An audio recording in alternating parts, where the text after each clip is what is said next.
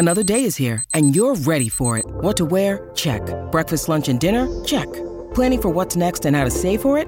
That's where Bank of America can help. For your financial to-dos, Bank of America has experts ready to help get you closer to your goals. Get started at one of our local financial centers or 24-7 in our mobile banking app. Find a location near you at bankofamerica.com slash talk to us. What would you like the power to do? Mobile banking requires downloading the app and is only available for select devices. Message and data rates may apply. Bank of America and a member FDIC. When you need mealtime inspiration, it's worth shopping Kroger, where you'll find over 30,000 mouthwatering choices that excite your inner foodie. And no matter what tasty choice you make, you'll enjoy our everyday low prices, plus extra ways to save, like digital coupons worth over $600 each week. You can also save up to $1 off per gallon at the pump with fuel points. More savings and more inspiring flavors make shopping Kroger worth it every time. Kroger, fresh for everyone. Fuel restrictions apply.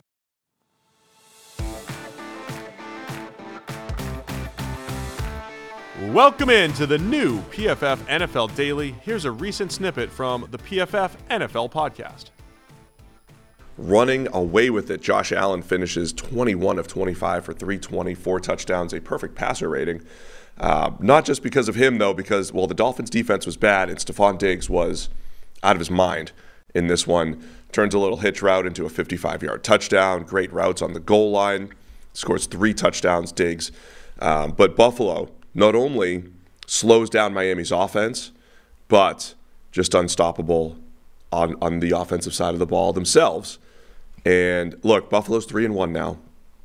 And they really are a couple Josh Allen YOLO balls opening night, Monday night football, a couple YOLO balls away from being, I'd say, the consensus top team when it comes to uh, the all important power rankings. So Look, impressive win for Buffalo. It was, yeah, and it started off, um, you know, the way everybody was expecting this game to go, just a giant shootout. Like at one point, it looked like this was going to be the next, uh, you know, the Rams Chiefs game, 55, 51, or whatever that ended up being. Just ridiculous arena league game where nobody was playing any kind of defense. It looked for a while like that was how this game was going to go. Both teams scored quick touchdowns. I think the first five drives collectively were touchdowns, uh, and then Buffalo started getting some stops. And all of a sudden, they didn't like they weren't stopped. They kept scoring, but Miami's offense fi- finally met resistance for the first time um, in this season. Buffalo found some answers to that that defense, and eventually ended up running away with it reasonably comfortably. But that was an impressive game from Buffalo top to bottom. I guess the the one big negative coming out of it is Tre'Davious White popped his Achilles. Yeah, that's bad, man. It's sad for Tre'Davious White, who's dealt dealt with some injuries. The Bills at one point, I don't know if somebody came back. The broadcast said they were down to their last two boundary corners, outside corners. By the way, is that a new thing for just outside corners to be called boundary corners? I I have avoided this because the boundary corner right. is a that's a different definition in college football. It doesn't mean outside, it means the short side of the field. Yeah. I don't use the word boundary for outside corners. I just say outside. I use perimeter. Ooh, I like that. Yeah. But it seems like everybody uses But boundary for non-slot corners, and Yeah. I don't like that. Right. It's difficult because there is no. There is a field and a boundary. Even in an NFL game, you can say the short side of the field is the boundary, Right. and the wide side is the field. It is- So I don't like saying that. It is awkward because there's no agreed upon. You know, this is what we call that guy. I use perimeter. Outside corner works. Yeah, I agree. Boundary's not good because that's a different thing, albeit at a different level of the game, but still.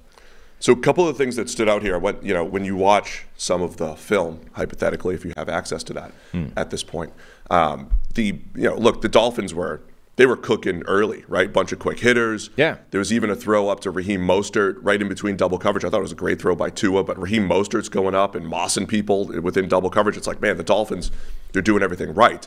But there was definitely a point where Buffalo did a nice job um, sitting. They were taking away first reads, which again, like I don't know how you do that tactically, other than just being good, right? Like, oh, just take away the first read. All right, well, tell Denver they should have done that. But Buffalo did a nice job taking away the first read. They were crowding the middle of the field. And anytime there was a solo, not anytime, but a lot of times when there was the solo receiver, you would have a Tre'Davious White pressing Tyre- Tyreek Hill. So, like one of the um, uh, Tua ends up getting sacked four times. He'd only been sacked once coming into the game, right? And some of them were late, but the press coverage on Tyreek Hill was helping the the pass rush get there. That's happened. That happened a few times in this game, where they just did a really good job, just throwing off the timing. And, and I think that's oversimplification sometimes. Hey, when you're going up against this great offense, just throw off their timing. But Buffalo executed it really well. And you know, Tua was late. He should have thrown a pick six. The Tre'Davious White dropped. The, they took away a lot of the stuff that Miami was doing extremely well. The NFL's here, and DraftKings Sportsbook, an official sports betting partner of the NFL, is giving you a can't miss offer for week one. This week, new customers can get $200 in bonus bets instantly. And when you just bet five bucks on any NFL game, DraftKings is hooking everyone up for some game day greatness. All customers can take advantage of two new offers every single game day this September. Check check the app. You got to go check the app to see what you get. So download now and use code PFF to sign up. New customers can take home $200 in bonus bets instantly just for betting five bucks. That's code PFF only on DraftKings Sportsbook, an official sports betting partner of the NFL. The crown is yours. Gambling, gambling problem? Call 1-800-GAMBLER or visit www.1800gambler.net. Eligibility and deposit restrictions apply. I think one of the things that Buffalo's defense does anyway that happens to be very effective against Miami is the way they deploy their safeties you know, this has always been a very safety friendly scheme, but also cornerback friendly scheme because of the safeties. Like, in a, in a weird way, the entire secondary works in concert quite well in a way that none of them are actually ever thrown out on an island and exposed badly. But a lot of it has to do with where exactly they deploy those safeties, which ends up being right in the area of the field that makes the picture a bit muddy for Miami. So when you look at what the Dolphins have been doing, certainly this season so far, the middle of the field, everything is wide the hell open because the safeties are all over the place. One guy's been dragged somewhere else. One guy's playing deep, and now it's just like there's empty space everywhere. Whereas against Buffalo, that's right where like Micah Hyde, you know, resides all the time. So they're kind of automatically positioned anyway, pre-positioned where the problems are going to be, and that just they were able to, I think, have a really big effect on on that Miami offense just by alignment, and, and Miami never really found a, a counter to get them out of that space. Um, the one thing that stood out in this game, in addition to being just one of the best weapons in the NFL, period, Tyreek Hill, I think, is comfortably the best decoy in the NFL. Like, this is part of why the short motion and all the different alignments for him is so brilliant, is because he's already a problem, and now you're actually increasing the problem by he might not be the target. But now you have to panic because, oh crap, he's lined up somewhere stupid or he's in short motion, he's got a running start. Ah! And now, like, everyone runs in his direction and just opens up a yawning chasm somewhere else. Like the, the De'Von Achane, is that what we're going with now? Achan is what he said this week. Right, yeah. Achane. The De'Von Achan touchdown where Tyreek Hill lined up at running back, right? And this the entire defense like panics. It's like, oh no they move him, you know, they, they fake in one direction and then end around to Achane. And it's just, it's so wide open because the entire defense is flowed towards where Tyreek Hill is. His, um, his threat as a decoy, I think, is genuinely spectacular. Joey, two times in the chat says, well, PFF's waking up early. No, no. This isn't, this We're late. Isn't new. We actually started late. Right. We're always here at 7 a.m. on a Monday morning. Tell your friends that we're here reviewing the games live on YouTube. So yeah, look, I thought I thought Buffalo made a statement. And now this is their home game against Miami, right? They still have to go to Miami later in the year, but Buffalo, and we'll see what they do without Tre'Davious White. It is a torn Achilles. It's uh, very unfortunate, but yeah, Buffalo. Uh, their linebackers were, uh, you know, Matt Milano's a stud, but their linebackers were a big question coming in.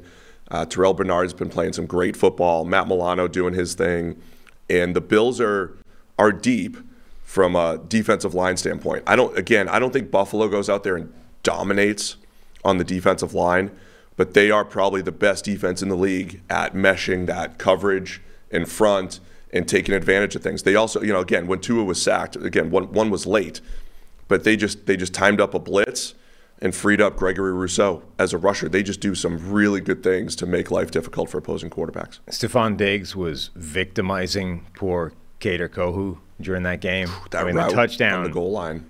Yeah, they were out on the goal line. There was a touchdown where he beat him like three, three or four separate times in the one play to, to run and get a touchdown at the end of it. I mean, he was just wrecking that poor guy for uh, uh, the majority of the game. The Bills also had so this whole world now of you know double cheek push, which there seems to have been a collective renaming of during the week to the brotherly shove. Was that what they're calling it? Yeah, that's terrible. Yeah, but everyone was using it this week. I mean, tush It's like push. an- it's like you were a- double cheek push. Right. It's like a memo went out. Hey guys, by the way, we've renamed this. Anyway, the Bills had an interesting variant. Did you see this? They did it by mistake, um, but it might actually be a really smart thing to do, particularly if you've got a strong quarterback. They basically ran uh, like a, a sort of option look inside zone, you know, handoff thing. Running back goes up the middle. You hand it off, and then the quarterback just follows him and like shoves him from behind. You know, with so it's an inside zone run as normal, but then your 250 pound quarterback follows it up and just launches into the back and shoves him over the pile. Uh, thought- Washington did it as well, I think, again by mistake, but randomly in the same week, two different teams ended up kind of creating this weird variant of, well, if shoving from behind is actually allowed, let's use that.